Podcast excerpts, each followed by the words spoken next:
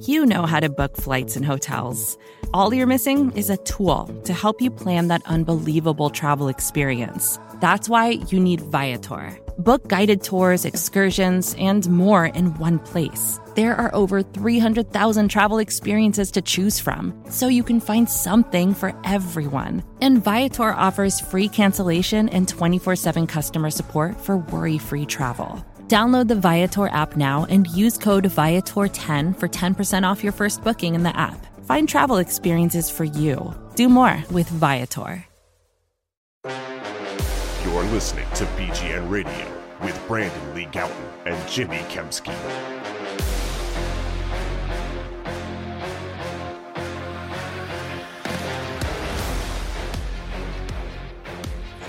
Yo, what's going on, everybody? This is BGN Radio episode number, Brandon. Three, one, six.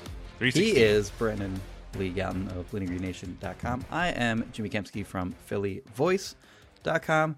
Uh, been a little while since we recorded our last podcast. We have I have since gone to Phoenix, Arizona for the NFL owners meetings. The Eagles made a few moves. They signed safety Terrell Edmunds from uh, formerly of the Steelers and defensive tackle Kentavius Street, formerly of the 49ers and the Saints. So we'll get to that. We'll get to some of the takeaways from the owners' meetings out in Arizona and uh, a little uniform talk, Kelly Green, number zero, etc., etc.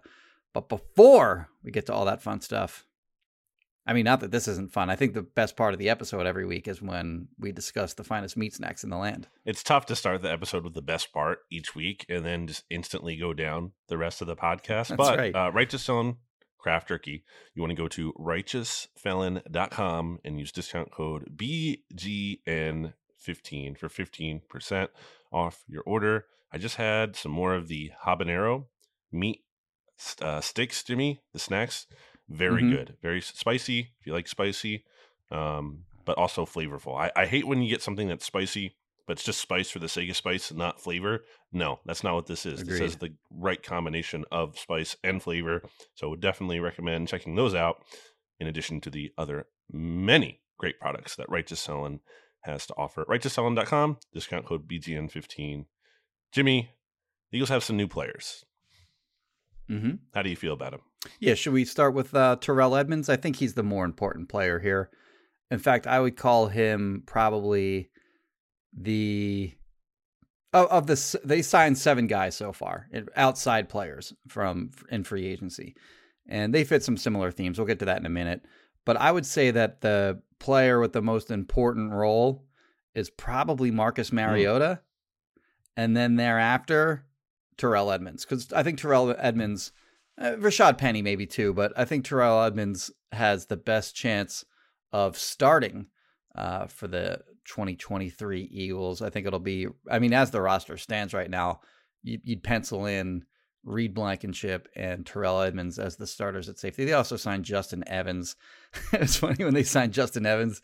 You know, like three or four Eagles beats, like all basically simultaneously said, oh, "There's more. Mm. There's more moves at safety to come." Uh, so they didn't want the fan base thinking that like, okay, this is the guy that you know we're we're you know we're thinking about Well, starting this year. right in the aftermath Terrell of uh, losing Chauncey Gardner Johnson. right. But uh, Terrell Edmunds is a guy who was a former first round pick uh, of the Steelers, late first rounder, and he brings a lot of uh, enticing measurables to the table. He's got good size, 6'1, a little bit under 220. Uh, his 40 time was was pretty good. Uh, he ran a 4.47. If you look at the spider chart, it's very colorful, meaning it's when it's filled up, it means he's a very good athlete. Uh, but he's got the size, he's got the athleticism. Just had an okay career uh, with the Steelers. I don't think he's, you know, there's anything special there, but certainly, you know, not a player who um, was a disaster by any stretch. Like, I don't think Steelers fans view him in any way as like a bust uh, or anything like that. Just a solid player for them in his five years there. He played out his, the entirety of his rookie contract. Was not um, the, the Steelers did not exercise his fifth year option, which actually made sense because they had traded for Minkah Fitzpatrick, who was the same draft year as Terrell Edmunds. So they exercised his fifth year option, couldn't afford to exercise two fifth year options for you know two safeties. So they didn't. They wound up actually signing him in his fifth year anyway for a pretty reasonable deal, like two and a half million or something like that. Um, so he comes to Philly here again on a cheap deal, one year, two million. Um, certainly a downgrade from, I mean, let's be honest, from Chauncey Gardner Johnson, but uh, you know, could, could be a, a, a, solid, reliable safety for the Eagles. Well, not according to Pro Football Focus. If you look at their oh, grades, okay. which you know, take it for what it's worth, they actually graded him higher than CJGJ, which I don't think. Like, I don't look at that and I'm like, well, the Eagles upgraded. They definitely got a better player. But I do think you can be like, okay, uh, the point I've been raising about CJGJ like since even before I, I, went back and listened, by the way, to like our Stay Go podcast and my take on him. Okay, and I thought it was pretty spot on. I, I, I mean, I thought he would get a big deal, but I was like, I don't think this is a player the Eagles are like dying to keep at all costs, and certainly they weren't. Um, I think you can kind of question how good he was last year um, versus what the numbers said. But anyway, not trying to make it about him. Uh, Terrell Edmunds, I think, is kind of a nice little pickup here. He's someone that I remember you and I probably both talked about last year when he was a free agent as someone who could make sense for the Eagles. Um, the folks from Behind the Steel Curtain, SB Nation's Steelers blog, they all seem pretty like positive about him. A lot of nice things to say about okay. Terrell It's not that he was like a star in their crush they lost him, but I think it was getting to the point where he was out there on the market and they kind of wanted him to come back. Like they they they would have preferred another one year deal, run it back. And um, there's actually an article that they wrote with the, after he signed with the Eagles with the headline say what you want, but Terrell Edmunds is a good NFL safety. Like so they wrote that after the fact, even after he signed with the Eagles, which is kind of mm-hmm. uh, not always usual because sometimes you know player leaves and you're like, oh, that guy wasn't good anyway. Um, kind of like people what people will accuse me of saying about Chauncey Gardner Johnson there. Uh, but you know, I think this is a nice signing. It's age, athleticism, versatility. Uh, pretty much the plurality of his snaps in each season came as a box defender, but he also mm-hmm. played plenty at free safety. He also played at nickel cornerback, so he can kind of fill in different roles, just like you know Chauncey Gardner Johnson was able to do in terms of being a versatile player. Um, so there's some of that there. I think he might profile a little bit more as like a Marcus Epps replacement, as a guy who you know he he doesn't make plays like you look at you know his career interception pass defense totals they're not super high he's not going to be a guy like that mm-hmm. um, but and and marcus epps you know didn't have an interception last year but what he was good at is coming down playing the run being physical and pretty much being durable. I mean he's usually he hasn't missed a lot of playing time. He's usually out there. So i think for the price um, I think the Eagles got a good deal, and it's worth noting that um, one of their you know front office members, Brandon Hunt, um, came from the Steelers and has some level of familiarity with him. The Eagles had hired mm-hmm. him last offseason to offset some of the you know departures they had in the front office. So so they kind of have some kind of knowledge with him. And then obviously um, Andy Weidl left to go join the Steelers, and you know he's there now. But I'm sure you know Howie can kind of talk to him and kind of get the inside scoop on Terrell Edmunds um, when kind of figuring out uh, you know if they should sign him or whatever. So I, I think it's a good ad.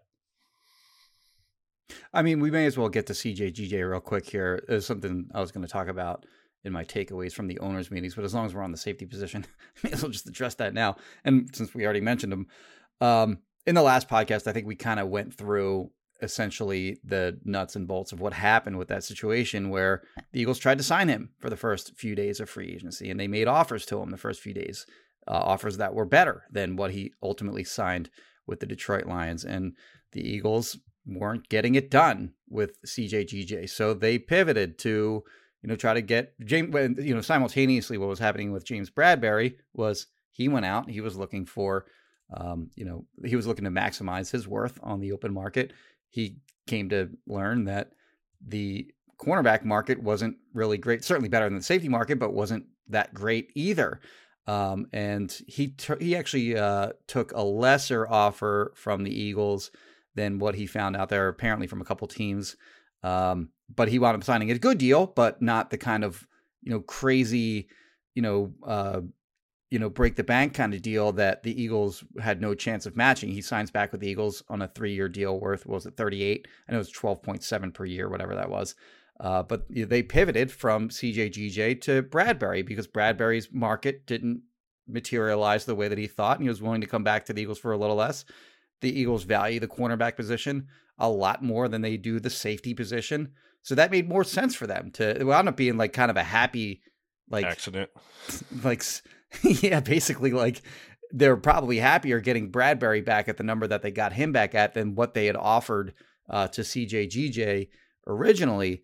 So then when CJGJ went out and he went looked at looked at his market elsewhere and didn't find what he was hoping for, you, you know, they kind of came back to the Eagles and at that point the Eagles had already pushed their chips in on different players in in Bradberry and then by then, you know, they were already in on trying to bring Darius Slay back after they were told they I mean Darius Slay was they weren't going to pay him the 17 or 18 million or 17.5 whatever it was uh, for the 2023 yeah, season. so, was like 26.1 uh, million. They had to lower it. Slay didn't want to take a, a, pay cut. Slay went out on the open market. They allowed him to him and his agent Drew Rosenhaus to go search for a deal elsewhere. Didn't find anything great, and they wind up renegotiating a contract where basically he's going to be with the Eagles for two years, 23 million, as opposed to one year, 17 and a half or whatever it was. Um, so they bring back both of their corners in, in addition to Vontae Maddox. And, you know, they have most of their pass rush back and they have their, their three top corners back. But, you know, CJGJ's st- still unsigned. At that point, CJ CJGJ's pissed. And, you know, we all saw the tweets during free agency where it's feeling, you know, disrespectful and all that mm-hmm. kind of stuff. And at that point, um, I think the Eagles kind of felt like, you know, we're not going to try to bring back a player who is going to be unhappy with mm-hmm. his contract. And who knows what, you know, how a player like that is going to react in a season that maybe doesn't go as well as the 2022 mm-hmm. season went. There, nothing went wrong in the 2022 season until you know, like they lost a couple games at the end of the regular season. Jalen Hurts goes down, they lose a couple games. Uh oh, we might not have the one seed. Like that was the extent of the adversity they faced in 2022. So, you know, they don't know how CJGJ is going to react to, you know, adversity and, and a bad season because I haven't seen it. They just they know the player and the and the person, but they don't know him that that well. So they're apprehensive, I think, about bringing back a player who you know, was very clearly unhappy with with the contract that he was going to come back at if he came back. And I think at that point, they're you know they were just ready to move on. And as you and I, you know, had mentioned, I believe in the last podcast, it's the second time in seven months that a team tried to negotiate a new deal with CJGJ, and ultimately we're like, you know, you just go find another team? So, um, I mean, that's just kind of how it stands and and and how it went. And I think you know Chauncey really kind of hurt himself this year, obviously not taking, not maximizing his value. And the and we talked about this too, but the idea that he's you know next year gonna you know have a have a you know big money deal waiting for him if he has another good season. Um, yeah, I mean he already had as good a season as you can probably hope for in 2022, and it didn't materialize that way. So, uh, yeah, kind of a sucky situation for him. And you know, the Eagles did certainly want to bring him back, but instead they wind up with both of their corners back instead, and I'm sure they're happy with that. Happier with they wanted to bring outcome. him back at a number though. They didn't want to. Again, I think that's important to note. Like they didn't want to just bring him back at any cost. It wasn't like we need to keep him. We need right. to give him a blank check. No, that clearly wasn't the case, and I don't think ever should have been the case. And I think when people talk about character concerns because I've seen that kind of come up, and CJGJ had tweeted about that this week. He was like, "Oh, where where was everyone saying there were character concerns?" You know, when I was here in Philly during the season. you know, I, I, don't think it's anything like, hey, this guy has legal issues or anything like that, clearly. Like, we don't know of anything of that to be true. And I don't even know if it's that, like, he's a bad team. Like, I, I don't know. It, there, but there are clearly some kind of questions, like you just alluded to, about, you know, how he might um, be if things go wrong. And obviously, if things are going wrong, you might have bigger issues than how Chauncey Gardner Johnson reacts to that. Um, but I think there are clearly some concerns slash questions there and I think it's hard to say otherwise when he didn't have this robust market. Teams were clearly not, you know, beating down his door trying to pay him any money he wanted. So, uh, you know, I think it's val. I don't think it's just. I think some people look at that and be like, "Well, this is spin after the team loses him to make it, you know, more uh, palatable." palatable palatable that uh, i looked i, I looked at sometimes i'm guilty of like looking how the word or like thinking how it looks and pronouncing it like that i guess like with shields minuete thing um. Anyway. yeah. Yeah. Palatable, palatable, To be clear. Uh. But yeah, whatever. He's gone. Uh. I I, I, was, I did a Lions podcast this week. Uh, part of Detroit. and I, I like I think he's a good signing for the Lions. I think I think it's Mm-hmm. possible mm-hmm. that the Lions made a good deal and the Eagles are also how they handled it was okay. I think both of those things can be true. I don't think it has to be well the Lions got a good deal so the Eagles messed up. I don't think that's how it has to be. I think um I think if anything, you know, Chauncey messed up the most in this situation.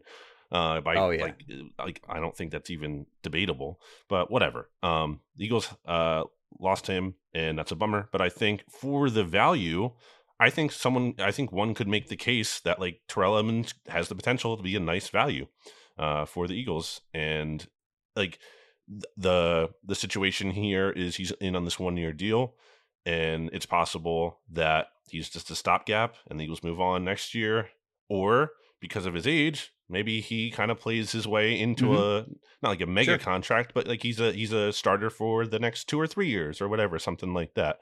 Um, so I think that's possible. And then the other signing the Eagles made, we should mention here, is Kentavius Street. Jimmy, do you know who Kentavius Street is? I do. I remember him from whatever draft it was, uh, where he was thought of as a a, a high, like a, a good prospect. Like a, he was he was going to go day two, and he tore his ACL during his pro day. With the Giants, Um, working out for them. Still got. It was with the that? Giants. He was working out for them. They sabotaged him. Oh, I don't. I don't. I don't recall that. That's Yeah. interesting though. Um, but anyway, that messed up his draft uh, stock, and he wound up going fourth round anyway. The d- despite like he was clearly going to have to redshirt his, his first year. The Niners took him in the fourth round anyway. Uh, redshirted him. Didn't do anything. Didn't do much, I should say. His his first two playing seasons in the NFL, so essentially years two and three of his NFL career. And then he earned a rotational role in his fourth year with the Niners. Um, continued in a rotational role uh, after he hit free agency and signed with the Saints uh, a year ago. I think it was funny when uh, uh, I think it was Schefter who broke that news. He, I guess, Pro Football Focus has their own idea of like what a Hmm. sack is. They kind of they're like, well, this is a sack because blah blah blah, and not just because the guy tackled the quarterback when he still had the ball. So I don't know. I guess Pro Football Focus had him down for like six sacks or something like that. Maybe they count half sacks as Maybe. full sacks, which actually I don't have a problem with that. I think I, don't actually. know, I but think that's it. I think you're um, actually right. I think they do do that. Yeah. If they, act- I actually kind of agree with that a little bit. Like if that's the case, Haason Reddick has like 800 Right. sacks in his career so far because he's had to share a ton of them. Uh, anyway, uh, but Schefter tweeted that he had six sacks, and I'm looking at his stat page. I'm like, that's not right. He doesn't have six sacks. Anyway, it's six six and a half over the last two years uh, as a rotational defensive tackle. Uh, undersized guy. He's like two, roughly 290 pounds, like 6'2", 6'3", something like that. Um, you know, kind of like a, a- an energy guy.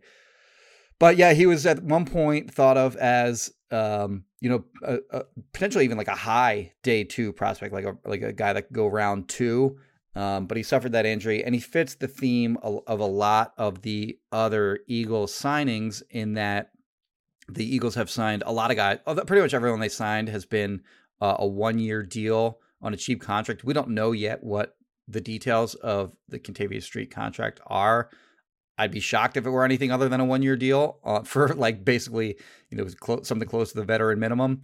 But they've they've signed a lot of guys with uh, that were high draft picks that have injury histories and to you know one year deals worth basically nothing and the guys that qualify for that basically are like Rashad Penny who was a first round pick obviously his injury histories are are well documented Justin Evans uh, the safety from the Saints uh, was a second round pick he has uh, even worse injury, injury history than Rashad Penny, uh, and they signed him to a one-year deal worth basically nothing. Nick Nicholas Morrow wasn't a high pick; he was an undrafted rookie free agent uh, of the Raiders back in the day.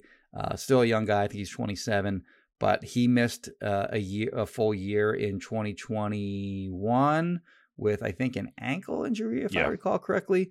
So basically, what they're doing is they're finding these you know, you know these players that at one time were thought of as, uh, you know, good prospects, have like ability in their bodies, and um, you know, apparently all these these were all guys that the Eagles liked uh, at one time or another, and their values became, you know, lower after you know the inj- injuries sort of slowed their careers and their lottery tickets basically. So they're signing these guys in bulk, and if I don't think they're relying on these guys necessarily to like come in and, and play important roles. But if they do, then great. Like if one of those, if one or two of these guys pan out and they become decent players, decent contributors uh, on the 2023 Eagles, then then I think uh, that's great. And then anything thereafter is just kind of gravy uh, at that point. Certainly, I think the the guy with the best chance of doing something really good for the Eagles is mm-hmm. Rashad Penny uh, in 2023 because of his just. I mean, he's a stud when he's healthy, but just has never been healthy. But th- th- th- there's been that theme basically of just signing these one year contracts in bulk with guys that at one time or another showed something.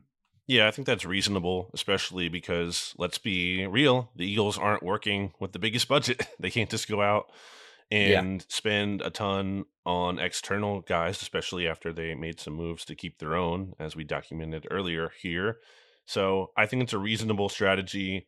Uh, the downside and the reality is that all these guys might be terrible because like they're there's a reason they're cheap. It's and part of it is because they're not you know well established players. If you get one guy who I think can last beyond this season and be a piece moving forward, I think that's kind of a success. Um, and if you just get a couple guys who are at least this year, even if they're not, you know, great, as long as they're like not disasters on the field and like don't get cut mid-season, but just gives you like let's just say somewhere around like the quality of like a Marcus Epps or maybe a Kyzir White last year, mm-hmm. or like and maybe that's even a little high. So I thought they were good, but um, you know, just like a solid player um, who's a stopgap option. You're not going to build around them, but they can come in, they can take snaps, and they're not going to uh, wreck your defense. And that's not going to be like, let's say, Josiah Scott coming in and being the weak point and targeted over and over, yeah. something like that. Then I think that's a it's a pretty big win. On street, he's almost like a really poor man's Javon Hargrave, I think you can say. Uh, in that, like you look at his his grading over his career, uh, has not graded out favorably as a run defender ever, but gives you a little bit more of some pass rush juice. And the Eagles needed to replace some of that production on the interior, not just because they lost Hargrave, but you know, Ndamukong Suh and Linval Joseph might very well not be back and that's a lot of defensive tackle snaps to lose. So they needed another, but they they're, they're still going to rotate their defensive tackles. I feel like even with a new defensive coordinator, I just feel like that's like a organizational theory. I don't even think that's just uh, defensive uh, coordinator related because they did it under Schwartz, they did it under Gannon. I'm expecting them to do it under Sean Desai. Uh, you have Fletcher Cox, you have Jordan Davis, you have Milton Williams. That's great, um, but you need more bodies than that. And I think you know they're adding Street to be part of that competition. Um, I don't I don't even think it's necessarily a guarantee he makes the team, but you know, it's him. It, it's like Arlin right, Tuipulotu. Right. Um, you know, they can draft someone. Big Marv, Marvin Wilson is still in there. They'll all compete for a rotational job because usually they go like what? Noah Elliss. Uh, Noah Elliss still around, uh, like a, a, poor man's Jordan Davis. Um, that's uh, a spot where they like to go at least like four or five players deep in terms of rotating the bodies at that spot. So uh, I think it's a reasonable signing, and you, and I believe you are right. By the way, with that half sack thing, I'm looking at his uh, stats here on Pro Football Focus, and I th- I think I forgot that they don't include uh, half sacks; they just count it as full sacks, and I see six. I, you know, I actually kind of like that. Uh, so I mocked them before, but now I take that back. Sorry, Pro Football Focus. Um, all right, yeah, and I and so you know, it's it's not like oh wow, Howie's like a genius. This is amazing. I think it's kind of uh, it's just it's reasonable. It's good. I, am not trying to say he deserves no credit. I'm just I don't think this is like incredible outside the box thinking. I think it's a reasonable thing to do in the position they're in. They're trying to find as opposed to let's say signing, you know, some like more 30 year old guys who might give you a more of a sure thing in theory, right. but like there's not a lot of upside there. They are signing some guys with some level of upside. So um, I guess like a, trading for like a Michael Bennett, yes. for example, or signing Deshaun or and or Mike Wallace. These yeah, guys who yeah, are yeah. kind of more Malik yes, Jackson over the hill, and like in theory could help contribute more to a Super Bowl window if they were the version of themselves. But I think where the Eagles mm, are giving yes. themselves more leeway, leeway for here again is like the upside that hey maybe one of these guys um, comes here and it's the right situation for them and they're on an ascension and they'll be better than we expect at a good at a good value because we didn't spend a lot of resources on them. You mentioned his run defense, by the way, Kentavius Street. Uh, the great Deniz. Oh yes, Selman. I meant to bring this up. Pointed out that uh, he was the guy that Landon Dickerson just mauled, pancaked, got called for a holding. It was one of the one of the worst calls that went against the Eagles mm-hmm. on the it season. It wiped out a touchdown year, run, right? Uh, when they played. Yeah, Kenny Gainwell had a long touchdown run. I got called back because he just a nonsense he holding call. So badly that it was a penalty. he, yeah, he did his job yeah. so well that they were like, there's some something something yeah. must have happened there. But yeah, Kentavius Street got so, owned uh, yeah. on that play and wound up, uh, you know, benefiting from having mm. a hold called on the guy blocking. So him. yeah, definitely, uh, I think might speak to. He might not be the best run defender. Uh, anything else? No, I think that's about it. You covered it. I'm I'm with you in, in that the strategy of bringing in these guys who again, you know, no sweat off their back if they don't make the team because yep. they're not paying them anything. So uh, if they don't make the team, they don't make the team. And if, like I said, if one or two guys pans out, great. If three somehow pan out, wonderful. Uh, but yeah, it's just they're all these low risk, uh, potentially you know high reward, maybe not high reward, but mm-hmm. reasonable mm-hmm. reward type players that all, they all make sense for for what the Eagles like to do, and um and they all make sense in terms of like the positions that they targeted as well. Uh, but yeah, I'm I'm all on board with with what they've done in free agency given their tight budget. All right. Righteous Felon Craft Jerky. Go to righteousfelon.com. Discount code BGN for 15% off your order. Keep it short and sweet for you. Again, righteousfelon.com. Discount code BGN15 for 15% off your order to help support the podcast and to help get some great snacks. And wildrangerpet.com, discount code BGN15 for 15% off dog snacks. Jimmy. Back after this. Vacations can be tricky. You already know how to book flights and hotels, but now the only thing you're missing is, you know, the actual travel experience. Because is it really a vacation if you're just sitting around like you would at home? You need a tool to get the most out of your time away.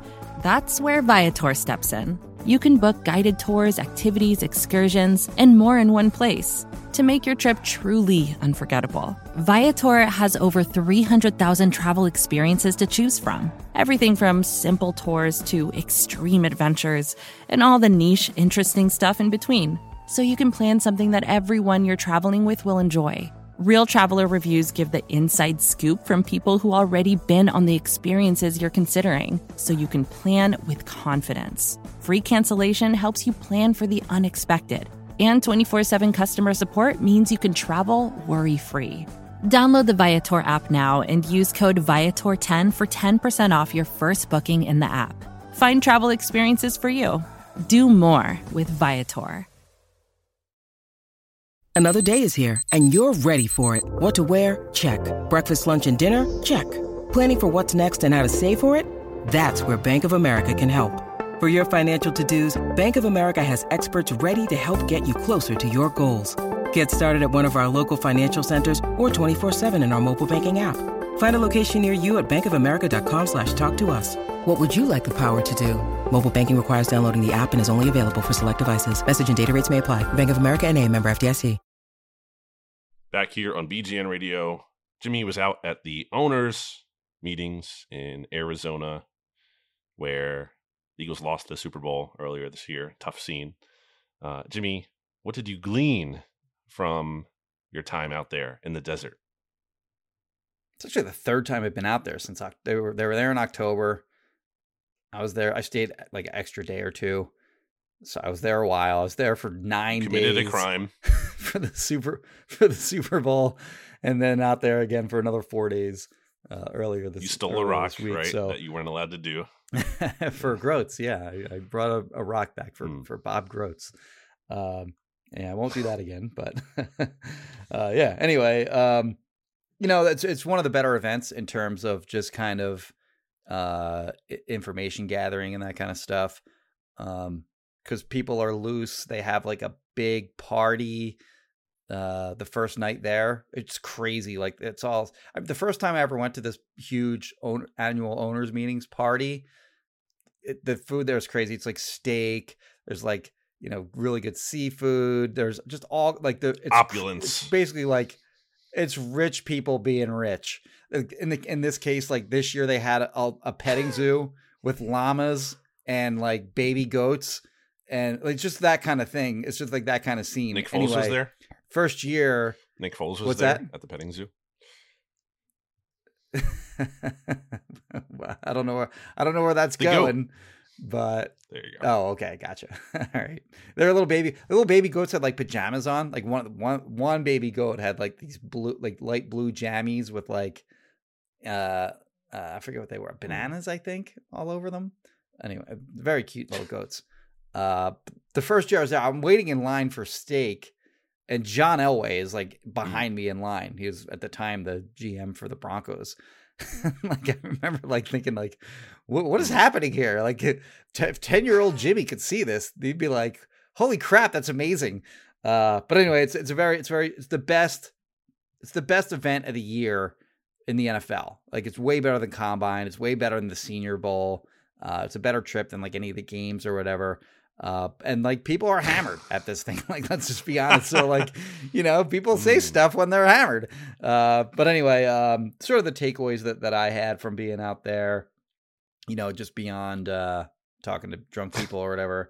Uh, we already talked about the CJGJ Yep. stuff, but like the, I came away thinking that offensive Mm. line is gonna be is I- I'd I'd put that number one on my list of likely positions they'll Wow. address with their first pick, wherever that may be, whether they stick and pick at- at ten, whether they move back, uh, you know, whether that pick gets traded for a, a player and then they, you know, uh, use the thirtieth pick on Mhm. whatever. I think the first, I think they want to add a young player at offensive, at specifically at Mm. offensive tackle, and if they can also play guard, then great. And for three reasons: one, they don't have any depth. Like it's it's just Jack Driscoll, and that that's like it. Yeah. Eh, Sua Opeta, Brett Toth, but you look like you look back at like the seasons where the Eagles have had disasters. 2020, 2012. Like those two seasons, they were decimated by injuries in their offensive. Maybe not even decimated, but they had some injuries along their offensive line. they had like some total scrubs filling in. Like you know, 2012, you have Demetress Bell playing tackle.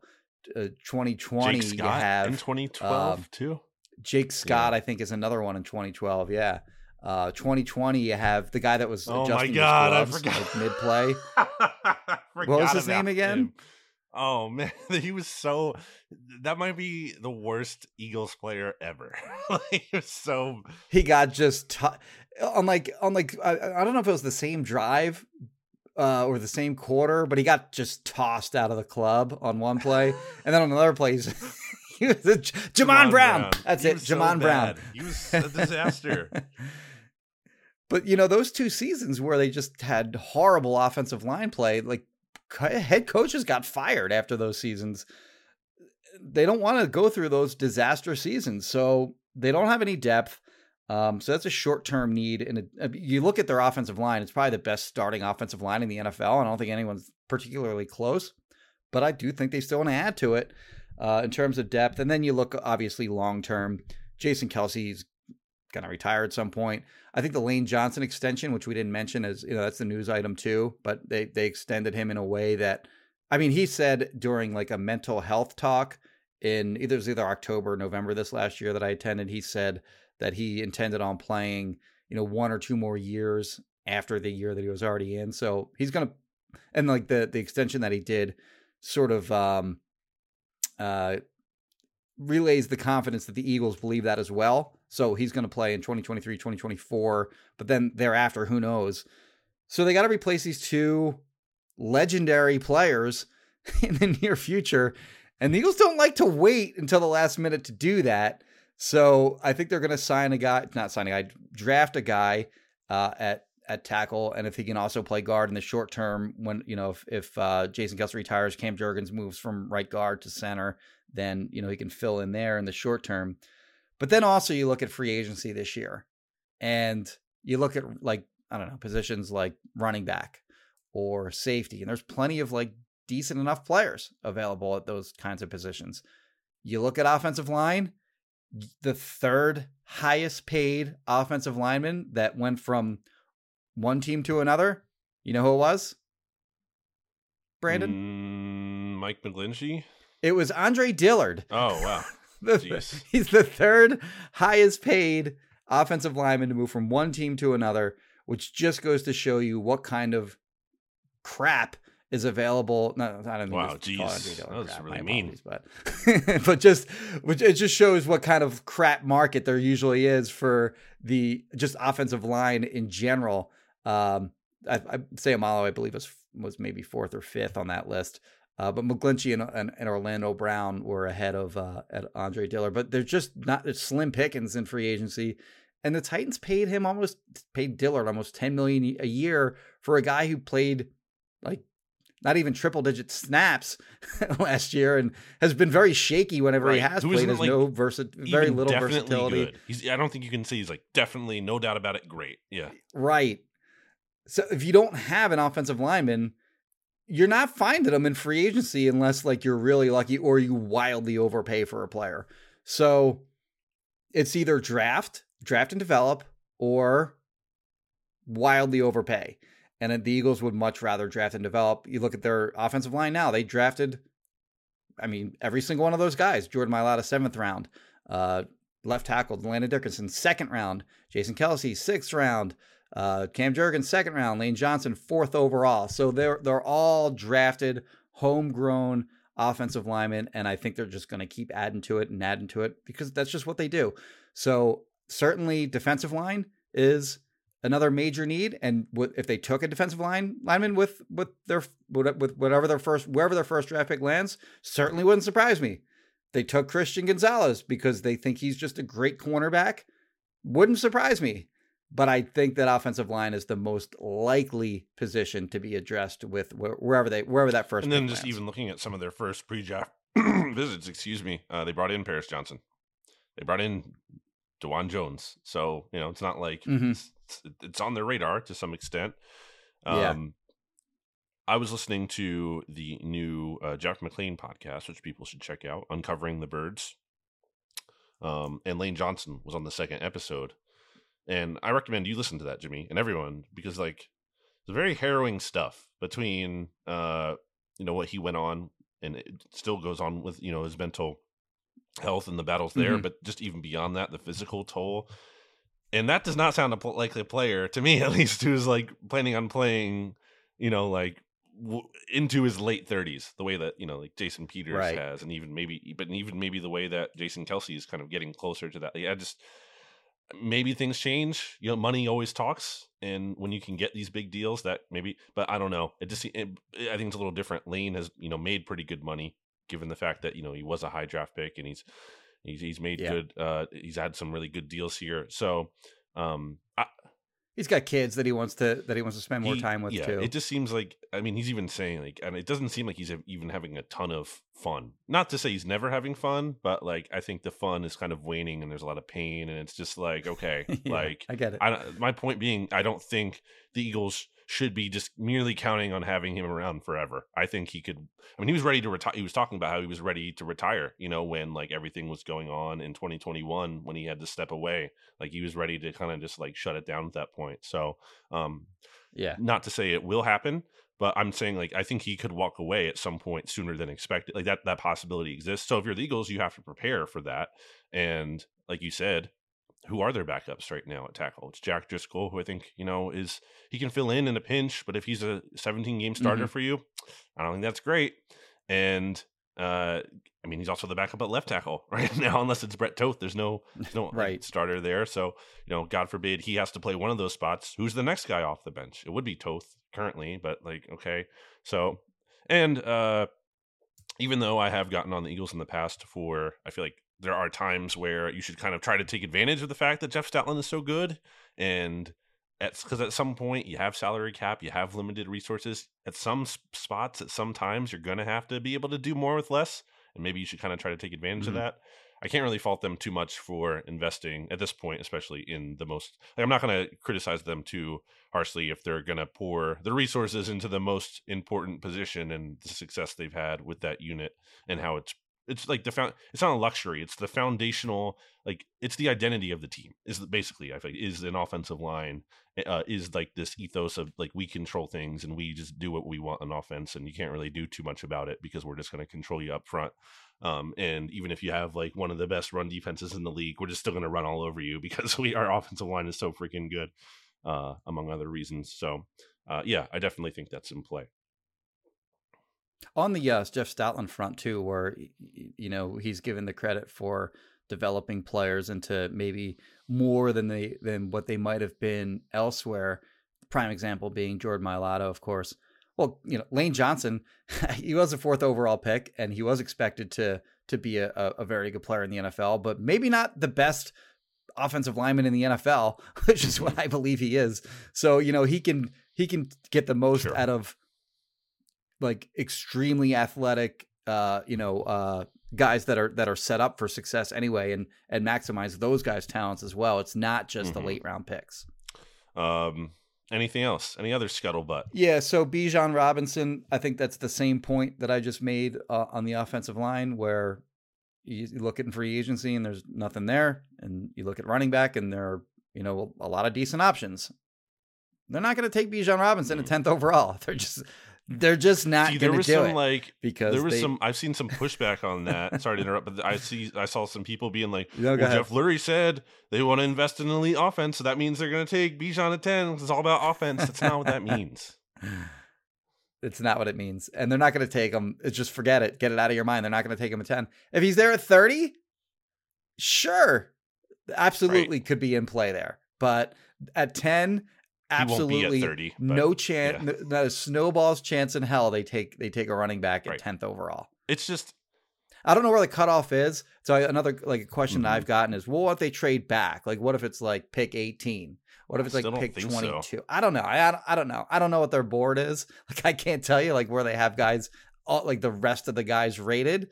But i can tell you right now he will not be their pick at pick number ten. Just look will not Lane happen. Johnson. Look at like look at these look at these guys who and Fletcher Cox, who uh, you know I'm not the biggest fan of at this stage in his career, resigning but whatever. But the point being, like, look at these guys who can be around for like ten plus years, or Brandon Graham. Yes, like, these are the kind of guys they're envisioning when they're taking a pick like that. Not to say like that's definitely all going to work out because that's not the norm, but that's the ceiling they want. And if you take a running back at that spot, right, you can guarantee it's not going to happen. It's just, not going to be there work. in eight to ten years. It's not how it, that, that position does not work that way. Um, so it's just maybe maybe might be there, but not playing at the at the high levels that guys yeah, like. Well, it'd be Johnson a very it'd be incredible, etc. Jason, that yeah. is already unlikely. You know, Lane and like getting to that point and that good, but like a running back is even that much more unlikely. And even if you think that's dumb or whatever, and not the way they should think about it, that's your prerogative. But I'm, it's, we're just telling you like that's that's how the team thinks. Like this is like what they're gonna do. Yes. They're not gonna do it. I just, I, I yeah. really, I will believe it when I see it. And until then, then I'm, I'm not gonna waste my time thinking it's gonna happen. I hear the short term arguments. Like there's a good argument to be made that he gives the Eagles like he he could have more impact in specifically in 2023 than any other player in the draft. There's a good argument for that, but that's just not how they think. They think long term, not you yeah. know, not just we have to get back and win the Super Bowl right now. It's not like Jeffrey Lurie's dying, like and they and like they they have some kind of mandate to get something done, right. but before he goes or something like it. Just it's not realistic. It's not reality. They're and, they're going to take a, a player. They're going to take a player ten that or or you know with with that for with a high pick for with the next decade in mind, not the next season in mind. And in their minds, they're not going to be this high again. Like they're not going to be picking at 10 anytime soon in their minds because they're like, we have a good thing going here. So like, I feel like we have to, we can't just like, eh, we'll just, you know, luxury pick. We'll just blow. No, they're like, we probably need because of the way you know we're going to be paying this quarterback and uh you know we're not going to have always the cap space that we can just you know so easily add big pieces like we need to do a good job of adding adding a, a, a foundational player here a player with that kind of upside who has the chance to be here for a long time because this opportunity is not going to come by anytime soon so that's another reason why I don't think it's going to happen. And I don't think he's going to be there at 30, to be clear. but if he was, yeah, of course, I think he'd be in play. Uh, next running back of note, Zeke. Uh, you never. I mean, never say never. Who like who who knows if he really wants to play for the Eagles that badly, and he they get him for nothing, then yeah, like no guaranteed you know, money at all. sure, I I could make an argument where he could be a really effective player in the second half of games where they have a lead and they're just pounding you know teams into submission. I can, and short I can yardage make an argument for him instead there. of having to use Hurts as much.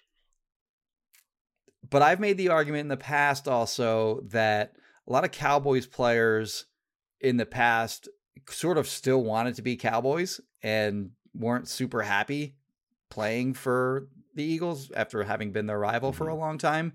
Um, I think we certainly saw that with um, Demarco Murray. I don't know about Miles Austin. Miles Austin might have just been totally and he had been with the Browns point. after he had been with the Cowboys. Scandrick is just a douche.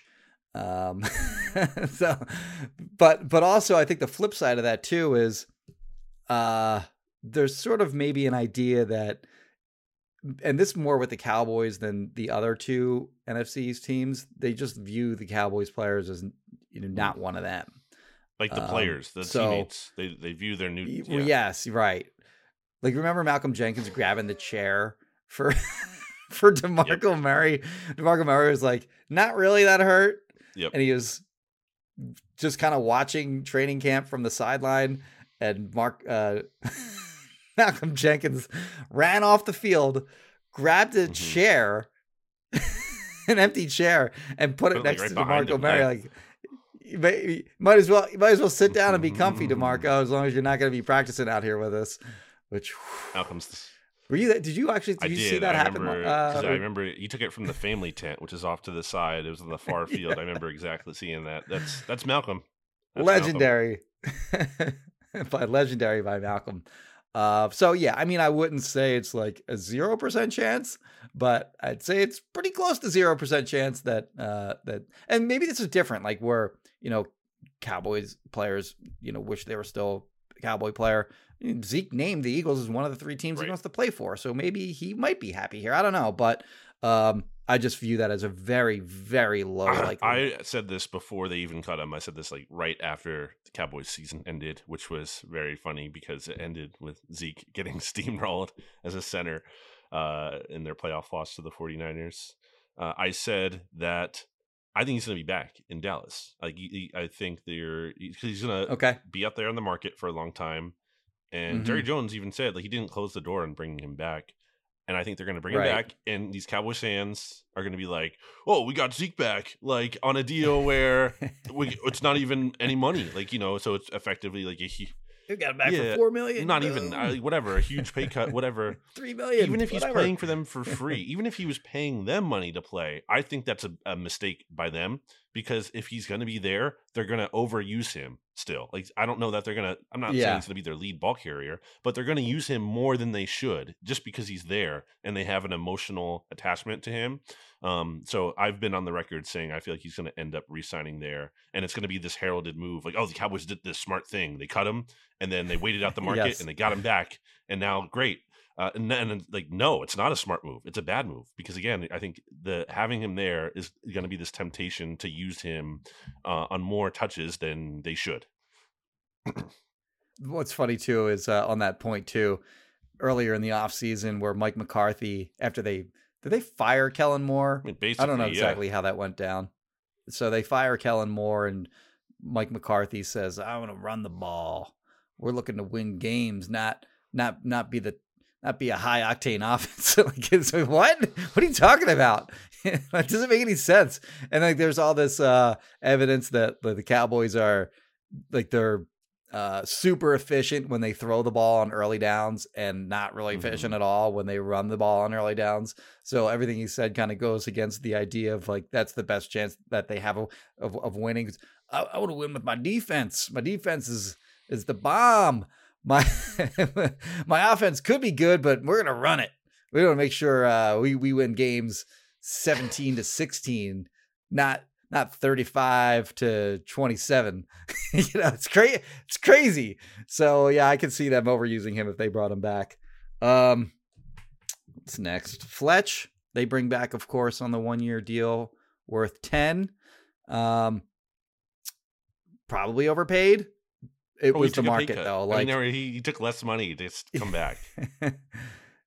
so he was actually on Chris Long's Mm-hmm. podcast, Fletch. I don't know if he caught that at all, but he had an offer. For, he was almost done apparently Mhm. with the Jets, and um, I wouldn't. I don't know if I would say this is one of the factors or whatever, but he did happen to mention that 91 was taken with the Jets. It was uh, uh, John Franklin Myers, Yeah. I think, wears 91 for them, and he's established Yeah. enough player where It's not going you to know, switch. probably doesn't want to Yeah. give up his number. Um, I don't know if that's a was really a big factor in him not going to the Jets, but he if he did brought it mention up, it, it's more than nothing. podcast. So It it was in his head. So uh, anyway, the the the idea the scuttlebutt was that he signed for a little less with the Eagles than what the Jets were offering. Uh, the defensive tackle market was out of control. Where, like the safeties was were out of control in the other way, where they just got paid nothing. Um, you know what's his face, Jessie Bates aside. Uh, defensive tackles got paid like crazy, like Zach Allen. The, the Eagles had interest in him. He uh, what did he get? Like 15 million a year or something like that. I, I don't know what Dalvin Tomlinson got off offhand, but um, my understanding is they, the Eagles were also interested in him, but he got money. They they were sort of priced out on him as well. Uh, a little bit of a younger player, but uh, so that you know they they go back to Fletch. Fletch had seven sacks last year. I've looked at them; they're legit. They weren't like gift sacks, but like they're those are seven good moments, and the bulk of his season, you know, really wasn't great. He, like he made some impact plays, I Did he? guess, but Can you name any? they just yeah yeah some of those sacks were were like they were legit plays like uh, i think there were a couple forced fumbles in there um but on the whole like when you look at his season he was not he was not good against the run No. and there were times where he was single blocked i mean not times there was a lot of i mean he got a lot of he got all kinds of one-on-one matchups all season long so he was a beneficiary of that certainly in the and the rest of the eagles outstanding defensive line and uh, he was blocked pretty commonly whereas he would just destroy single blocks in his heyday. There's no way in hell you'd leave him you know one-on-one against a guard with against you know without any kind of help at all uh, or you know you know beware to have your offense wrecked. Um, but yeah he's he's obviously on the downside of his career. 10 million is a lot of money for a guy like that but that defense like it's like i said that defensive tackle market was really out of control and they did have interest in other players but the other players they had interest in just got paid a Mm, ton of money Yeah, I don't know. I've said what I've had to say on Cox at this point. Uh, is that it? Anything else? i'm curious i'm curious what dalvin tomlinson's he uh, did sign with the Cleveland Browns, who are uh, they employ former Eagles uh, executive Andrew Berry and Catherine Raiche in addition. So maybe some analytical models, kind Mm. of like him. Uh, ones that the all right so he got this is very mike francesa of us where we're like it's just like dead air and he's like I, I sent you the thing. Oh, yeah, he got four- Oh, you got it. Okay, never mind. I was to bring up a story. four years 50 four years 57 million so he got almost 15 million I sent you the thing of Francesa recently. I've sent it to you in the past, but I sent it to you recently. I think of where he just like was analyzing some uh, like March Madness. Uh, oh yeah it was maryland florida state he had no idea what he's talking It's about like, oh yeah, it's a good coach, and uh, you know they've they've done some good things this year. They've had some good games. They've had some bad games. Just like the most generic analysis, where you could just so transparently tell he's never seen, and he shouldn't. Like, why would he? Why would Mike Francesa know intimately like this knowledge? But it was just so. he thought they were in the same conference and they're like they play each other oh no wait maybe they didn't play each other this year well they played each other in the past Oh, it's so good. Um, is that it from the owners' meetings? Yeah, I think that's the crux of Good intel uh, there. Of, there's other stuff, but that's that's those, those that's the Well, that's the good stuff. first. I think. All right, Jimmy, let's take a break. Uh, but not before we hear about Kristin Roach of Roach Realtors and RoachRealtors.com. Eight five six nine zero six nine two nine five is where you can call or text Kristin Roach of Roach Realtors. She is the best realtor in the history of the universe. Uh, actually, just walked Wow. in the front door. I don't know if you saw me wave to her, No. Brandon, or not. Uh, and I pointed to my headphones like, "Yo, don't come mm. in here. I'm recording my podcast and whatnot. Uh, but yeah, she is the bee's knees, my friends. So if you're looking to buy or sell your home or rent, mm-hmm. whatever, uh, 856 906 9295. Also, like, this is the time of year where people start, like, you know, kind of deciding if they want to put their homes up for sale, move, whatever. Um, you know, if you're just curious what your home is worth based on comparable sales in, you know, your town or your neighborhood or whatever, she can give you a sort of an idea of what that is. There's no charge for that. Just kind of she can give you an, an idea of what it is. And then if you want to put your home up for sale, great, use her. If not, keep her number mm-hmm. on file. Uh, but again, if I six nine zero six nine two. I think it's important Brandon. to have a realtor you can trust. Indeed. And I think Kristin Roach is exactly that. So we will be back after this.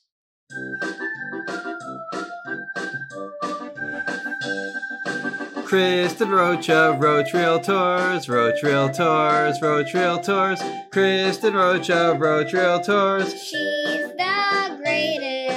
856 906 9295. 856 906 9295. 9295. Back here on BGN Radio so a little peek behind the curtain. Jimmy and I will often talk before the show and be like, "Okay, we can keep this pod not too long," and then it ends up going way longer than expected. Anyway, which I guess right. is not a bad thing. Um, I guess it means the conversation is flowing. We're not like running out of things to talk about. It's not like an awkward first date where you're like, "All right, well, not really much more to say now. So what do we talk about?" uh, I have a friend who, uh, her name is Ivy, who would talk about how she knew someone growing up who would say, "So what do you want to talk about now?" And like unironically, not as a bit, not as like a funny thing, like ge- like genuinely. And I just like I can't even imagine being in that situation. That sounds terrible. That's um, funny. That's it's not a good time. Uh, so now we. Uh, well, what do you want to talk about? Yeah, now? now? we now we say that to each other as a bit. It's funny, but um, not so funny if it's not a bit. Uh, really quickly to end the podcast, Jimmy. Kelly Green is back. It was expected to be back. It's funny because having covered the Eagles, you know, for Bleeding Green Nation and you uh, for your outlets, including Philly Voice now, at the for the uh, over the years, every year it's like, all right, we get this Kelly Green update, and for years, like you know, like 2014, 2015, whatever, it was always like Lurie would be asked about Kelly Green, and there'd be some like vague answer, and it's like people would, yeah, like, oh, we want to bring it back, and then people would be like excited, but then they would hear it every year, and they're like, yeah, I'll believe it when I see it. Like, there's no progress being made. yeah. And then the one year they, and it was kind of like I remember when this happened. It was kind of it wasn't even like Lurie saying it. It was the Eagles submitted a proposal, and it didn't get any attention. It was like they they kind of quietly on that sheet of all the proposals that kind of gets tweeted out or mm-hmm. or sent around each year. The Eagles proposed the second helmet, and I was like, oh, well, mm-hmm. that must be for Kelly Green. And sure enough, yeah, uh, it was. And the second helmet got approved ultimately, and teams were wearing uh, different, you know, alternates uh, starting in the 2022 season. But the Eagles, of course, as Lurie explained at last year's owner meetings, would not have the Kelly Green available for 2022 because Nike needed to get the color right, so they would have it available for 2023. And in the meantime, the Eagles would wear a black helmet for the first time to match their black jerseys. But now it is 2023, and Kelly Green is back. So, how do you feel about it? Yeah, bring it on. Um, I wonder how how how much people. Uh, I guess people still really care about it, but the, like you said, like the buildup has been for almost like ten years. Well, last time they wore them was was yeah. 2010, so it's been like hmm. 13 mm. years since they last wore them. Um, and I wonder if like the buildup has taken so long that people just like you said like kind of stopped caring about it. But once they're here, once you see them, like, and I guess we'll we'll the first glimpse we'll get of them. My understanding will be uh either late spring or early mm. summer. So like May or June will probably be when you'll first get like uh, when they'll unveil like what they look like. You might even see like players like dressed up in them or, or whatever. Well, you might see the helmet um, before so the jersey. We'll see. I would feel like because I feel like teams were doing that last year. I don't know. I feel like teams last year would do the helmet and they wouldn't always necessarily. Oh, did they? Okay. But I don't know. Maybe they did uh, all at once. because the Bengals, you know, had like that white helmet to match with the. But who knows? Whatever. There will there will be some kind of. I'm sure they mm-hmm. will kind of do some kind of reveal at some point. And then who knows what what teams they'll they'll you know wear them against. Um, I would imagine it'll probably be like some team that's been around for a long yeah, time. Be like, a... um, like the last time they wore them, they wore them against the Packers, of course. Um, so I don't know. I imagine it'd be, be a, a, team Giants like that. Game. But the question that I got was, are the black helmets going away? And for now, yeah, kind of, but maybe not. So like, there's only two helmets, and uh, I think that most of the teams around the league mm-hmm. want three. They want to most of the teams want to have some alternate color and then also mm-hmm. black, like the Eagles. So the Eagles want to have that third helmet. And I think a lot of other teams around the league also want to have the third helmet. So it's not out of the question that they could wear their regular midnight green helmets, their Kelly green helmets, jerseys, etc. And then also the black ones this year too. Again, don't know. Uh, but at some point, it's so like I, you know, eh, Jeffrey Lurie got asked about it. I actually asked him about it after his interview session was over on Tuesday or whatever it was. Uh, after like the cameras were off or whatever, I don't think it was off the record or, or anything like that. That we just kept asking him questions after like he had already gotten up. So I don't think it was like off the record or anything like that. But um, you know, th- this isn't like any well, he had said this anything, publicly. But he they, had said last year he wanted a third helmet. Like he was yeah, pushing yeah, yeah. for a third helmet. This isn't any kind of secret information. I don't think it's just it wasn't streamed. but anyway, yeah, he said uh he basically said, yeah, we'd like to have the third helmet, and if there is a third helmet, mm-hmm. it'll be black. So, uh, and and he he's, he's my my sense was that he felt okay. pretty confident that it would they would have one this year. Well, if you can add a but, second helmet, you know, I don't know, add a third helmet. Yeah. Uh, also, don't think they're going to be playing in Germany this hmm. year. By the way. Okay. Because there's two chances for them to play in Germany. One is the the Chiefs and the Patriots are hosting games mm-hmm. in Germany this year. It's not going to be against the Chiefs. They're not going to have the Super Bowl right. rematch be in Europe. Like, there's just no way. There's a chance, maybe, or there was a chance, maybe that they could play the Patriots over there. But at that, it again, nothing mm-hmm. final on on that or anything like that. I'm not breaking news here or anything like that. Please don't aggregate this. But too late. My, I don't think they're playing, and I don't think they're playing okay. in Germany this year. Um, we'll see the schedule when that comes out. Uh, what's that like? Like after the draft, I think a week or two after the draft. It's May. Yeah, it's like the second, third week of May. draft. It was like the week before.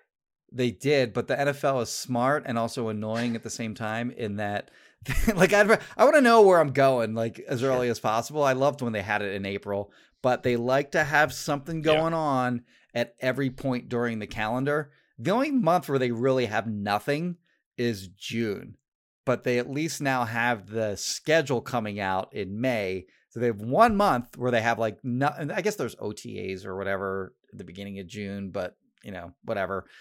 but like June aside, or like they have something going on. It makes sense to wait to after the draft anyway, because there's still could, big trades could happen, and um, uh, you know, different draft matchups depending on who takes a quarterback or whatnot. You might want to, you know, I guess. So it's I fair. get that. Um, all right.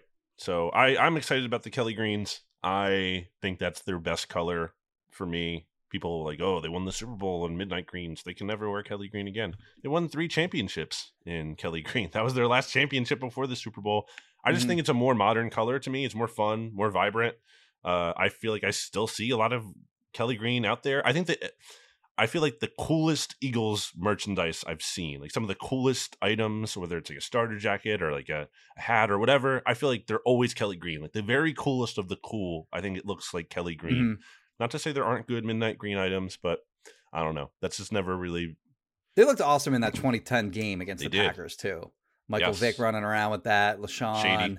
Like that, that those jerseys were very sharp. Absolutely, yeah. So uh, interested to see what they look like. I think it's gonna, like Jalen Hurts and this. there's already been like uh, since he was drafted a number of like edits uh, of Jalen Hurts and Kelly Green, and I don't for whatever reason like he, yeah. those colors just like pop on him. Like those are they, I think they look great.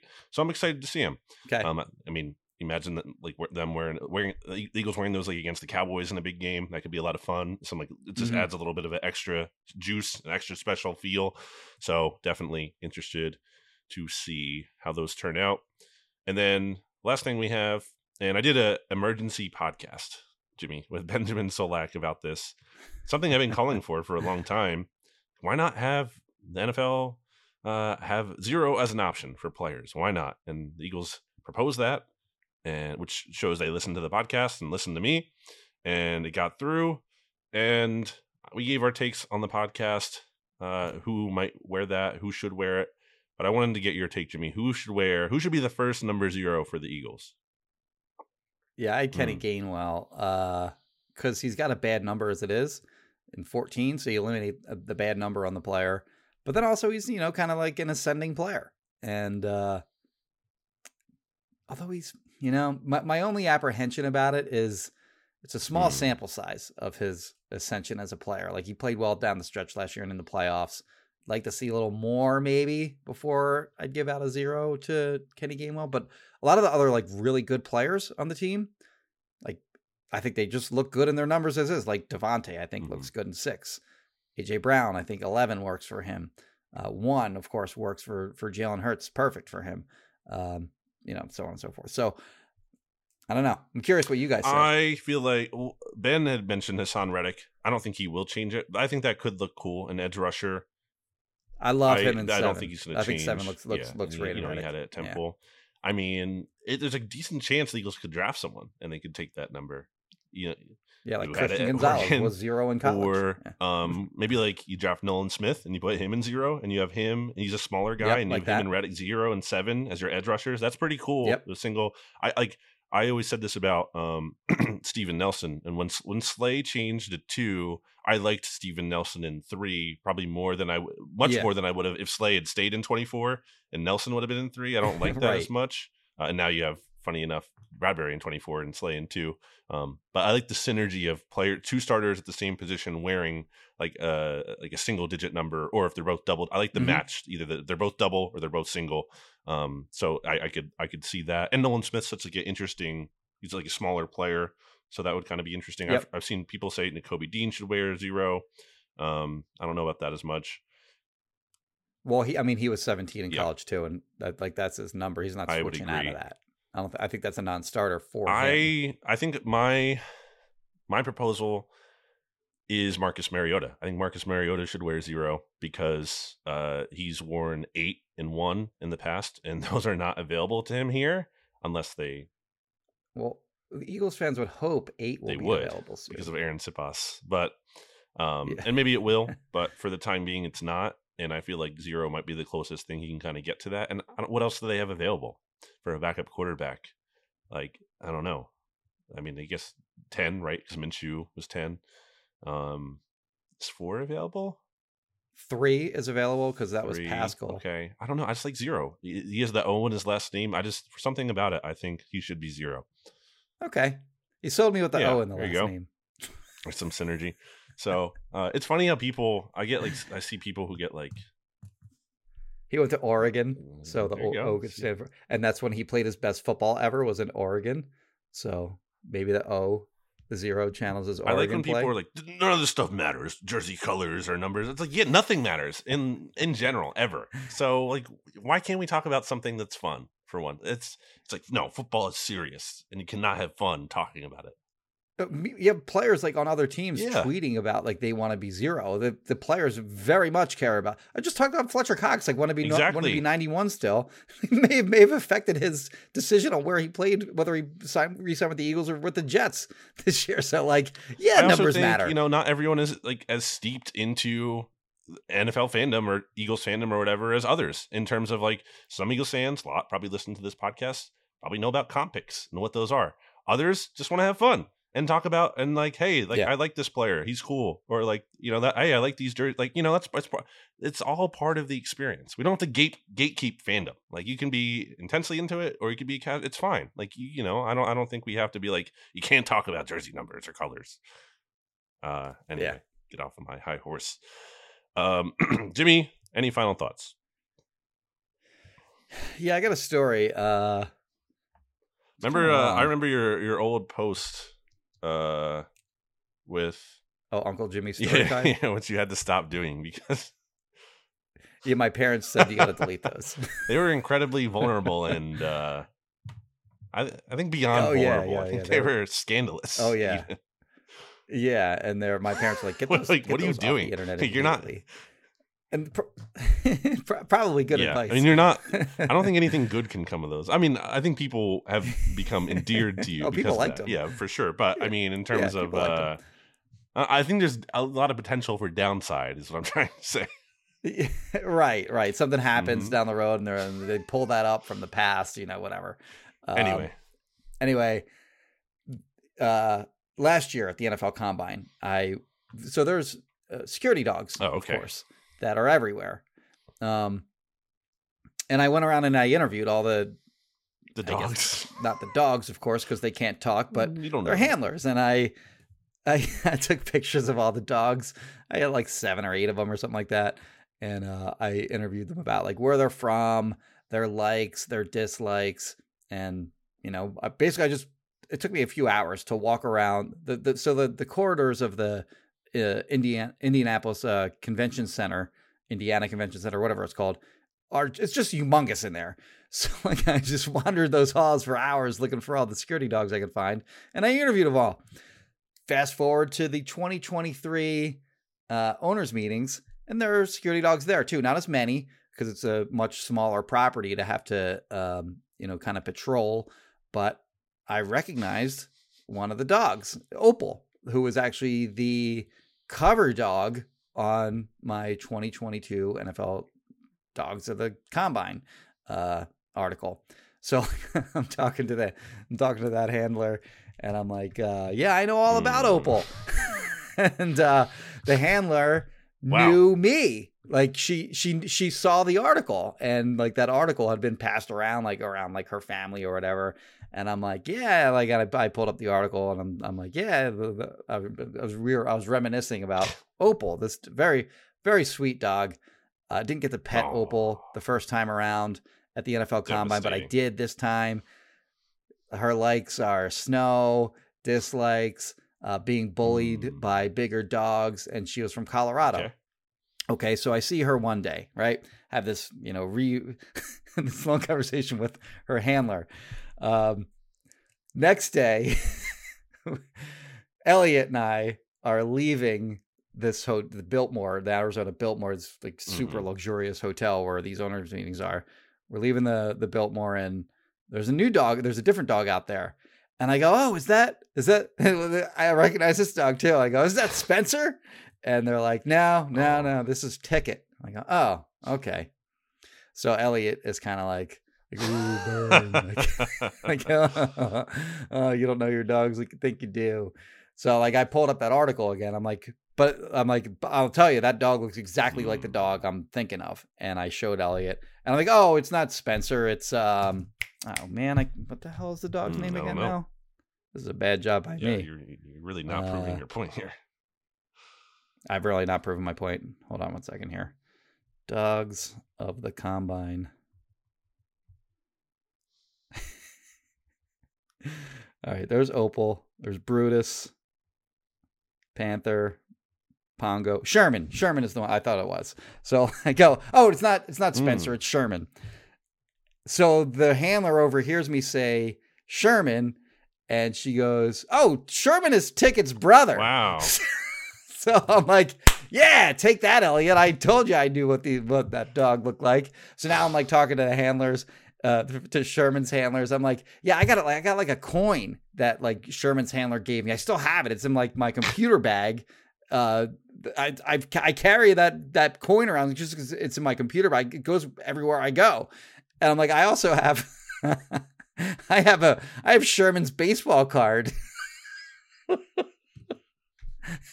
I can hear Elliot like behind me, like laughing that I have a dog's baseball card. For some reason, I don't know why, they brought up Opal, Opal, the other dog that I met, that I reunited with the day before. And I go, Yeah, I know Opal. Her likes are. Her likes are snow. Her dislikes are when bigger dogs bully her. She's from Colorado. And these handlers are looking at me like, man, this guy is like a psychopath. I know all, I know all about these these security dogs that go to NFL events, and there are like other reporters. So Elliot and I were were out there getting our Uber mm-hmm. rides back to uh, our hotel. But so are like a lot of other reporters. I don't know who was exactly was out there at the time, but there had to have been like half a dozen to a dozen like other reporters who witnessed me going on and on about how I have this dog's baseball card, how I know like this dog's friend Opal, and that her her likes are snow, you know, dislikes other dogs bullying from Colorado. I know all about these dogs from the combine, and they have no context on this whatsoever because they, you know, they didn't hear the previous conversation the day before, or whatever. Uh, but anyway, it was very funny that, uh, and Elliot's taking pictures of me. I saw one. Yeah. he's like, he's like, he's like, yeah. Jimmy's talking about how he's got this dog's baseball card. He's now he's petting the dog. so good times. One thing I'll tell you too about these dogs, actually more about Madden, mm-hmm. the video game. This is super impressive. So, uh, when I was talking to Opal's handler, Opal Opal's handler, I think her name mm. was Cody. She's she's like, Madden took oh, video yes. of us just making movements like our normal like dog movements, sniffing stuff and whatever, with in front of like a green screen, and they're in the game Madden. It's crazy enough that they that Madden would even have like security dogs right. in the game. Like they're on the right. sidelines during the game. It's crazy enough that they would even have mm-hmm. that to begin with. But then like to also have the movements of the, like a like to actually take the time to put them in front of a like a green screen or whatever and like that like all the the like the the balls on them like you know that that like get the right movements mm-hmm. and everything for like a, a handler and the dog but then it's like next level to actually get handlers and dogs that actually patrol right. real NFL right. events. That is insane, elite mm. level detail by Madden. I kind of got to give it up to, to them for that. All right. Um, that was a long, long final, final thought. thought. Sorry. Um, but it's all right. we are a very pro dog podcast here. For sure. I want to give some shout outs to some dogs I know. Um, Paul, Duncan, Bev, uh, Meadow. Lawrence is a cat, but I'll, I'll, include him there. Shout out Lawrence. Uh, obviously, Charlie and Butters for your pets. Yep, for sure. And, and Lily. Lily Cat. Um, Dan has a dog. What's her name? Mumsy, right? Shout out to Dan's dog that I can't remember the names of. Um, you know, honestly, shout out to all the dogs. Let's be real. Love dogs. They're great. Um, oh, and Monster, who is a boxer, who I love. I love boxers, partial to boxers, but I love all dogs and uh, Keiko. So those are just a bunch of random names to many people, but uh, for the people who, the dogs who listen to this podcast, I think they appreciated it. All right, yeah. so we will be back, Jimmy, next week uh, to talk more draft. We're finally going to dive in. It's April first as we're recording this, so draft is 26 days away or so, uh, a little under four weeks here now.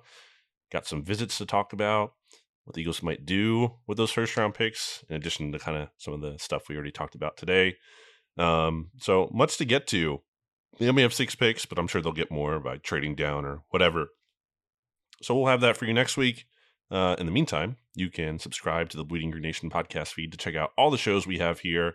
Um, Shane Haff and the guys are doing a great job of breaking down some of the position by position rankings and whatnot and doing some mock drafts here. So definitely check those out if you haven't already. Obviously, the NFC mixtape keeps rolling along each week. Um, John Stolnis just had Ed Kracz on, your your your uh, uh, beat reporter who I feel like you've said is underrated in the past, Jimmy. Um, so I, I I do. He sits next next to me in the Eagles so you can, house. That's right. At the yeah, so you can check out that interview with Stolnis. Uh, Rochelle has above the nest going on, of course, as always. So we have a lot of great stuff on the Bleeding Green Nation podcast feed. You should check it out. Subscribe, rate, review. We appreciate it. Um, leave a five star rating and review. Haven't said that in a while. Uh, check out our sponsors, Righteous Felon and Craft RighteousFelon.com. Use discount code BGN for 15 for 15% off your order. They have more than just meat snacks. You can check out their website. I always like to say the website is free. It doesn't cost you anything. You check it out. You see anything you like, use a discount code that is a permanent discount code, unlike some of these other discount codes you'll see for various promotions out there. Um, this one doesn't expire. You can use it as much as you want, and there's a lot of value in that. There's a lot of there's a reason why companies typically only do like a one-time discount code, um, but this is a forever value, so it's a really good one. And you can use the same discount code at wildrangerpet.com. We just talked about dogs. Uh, Jimmy, those dogs would really, I'm sure, would love to have some Wild Ranger pet. So you go to wildrangerpet.com and get some dog treats there. BGN 15 for 15% off. If you're looking to buy, sell, or rent a house or assess your property, assess your house value, uh, you want to call or text this phone number 856 906 9295. And you'll be in touch with Kristin Roach of Roach Realtors. You can also go to roachrealtors.com. And follow me on Twitter and Instagram at Brandon Gowton, Jimmy Kempski on Twitter and Instagram at Jimmy Kempski. BleedingGreenNation.com and PhillyVoice.com are the websites you want to check out for your nonstop Philadelphia Eagles coverage. Jimmy, I'll see you next week. Goodbye, everybody. BGN. More to dos, less time, and an infinite number of tools to keep track of. Sometimes doing business has never felt harder, but you don't need a miracle to hit your goals. You can just use HubSpot because their all in one customer platform can make growing your business infinitely easier. Imagine this high quality leads, fast closing deals, wildly happy customers, and more benchmark breaking quarters. It's not a miracle, it's HubSpot. Visit HubSpot.com to get started today.